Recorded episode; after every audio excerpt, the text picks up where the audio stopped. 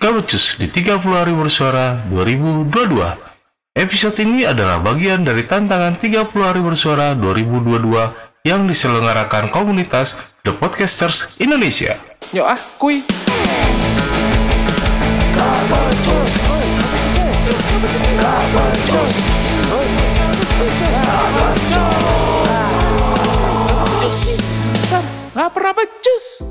Kalau lo pernah nonton berita gitu atau uh, ulasan mendalam kayak liputan-liputan khusus mengenai sebuah kejadian, peristiwa, kasus gitu. Kalau misalkan narasumbernya cewek, terus namanya disamarin. Kenapa nama yang paling sering dipakai untuk jadi nama samaran itu nama bunga? Kalau cowok nggak ada, seingat gua nggak ada ya. Mungkin karena wawasan gua juga yang kecil gitu ya, jadi seingat gua nggak ada nama yang identik jadi nama samaran di berita gitu, di liputan itu yang jadi narasumber gitu. Setahu gua pemberian nama bunga atau nama mawar itu identik dengan wanita. Kalau cowok, bahkan penjual bakso boraks itu biasanya cowok nggak kasih nama, atau Joko kali ya, Joko.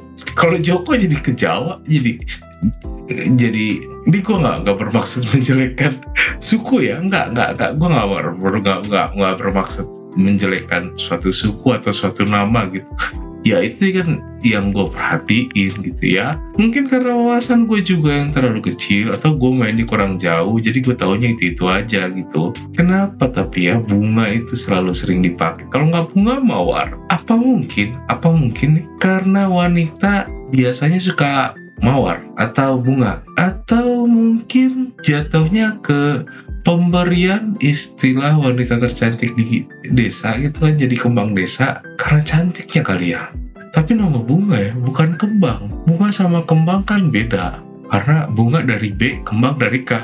Ya kalau kembang pasir kan nggak cantik, bau ya. Tapi ini bunga gitu. Apa mungkin karena biasanya wanita itu kan cantik, cowok ganteng, makanya yang cewek disebut bunga, dikasih nama samaran bunga gitu. Tapi ngomong-ngomong wanita cantik, gue dulu pernah, ini gue curhat dikit, pernah punya wanita yang sungguh gua kagumi. Ya dari cantiknya, dari tingkah lakunya gitu, dari ya, auranya. Kalau gimana ya gue ngomong ya, kalau misalkan dia ada gue jadi bego, jadi deg-degan, jadi nggak tahu mau ngapain gitu, pengen cari perhatian tapi takut kelihatan banget.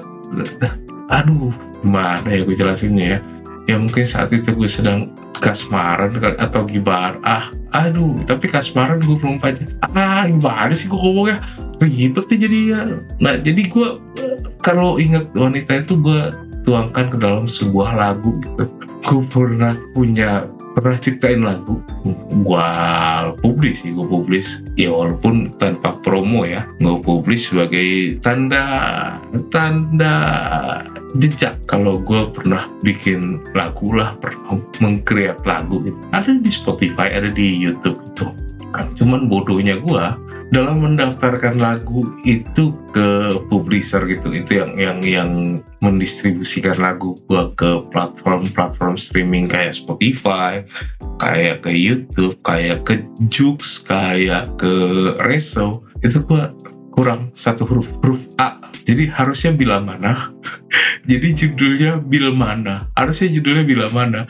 Tapi yang terpublish Bilamana. Tuh bodoh memang gua.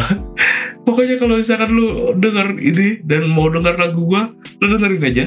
Di Spotify, di Apple Music ada, di YouTube ada. Judulnya Bilamana. Ya itulah karena kebodohan gua kenapa. Padahal itu gua tujukan untuk wanita tercantik. Ya anggap aja namanya bunga, bukan nama sebenarnya. Gapet Cus. Gapet Cus.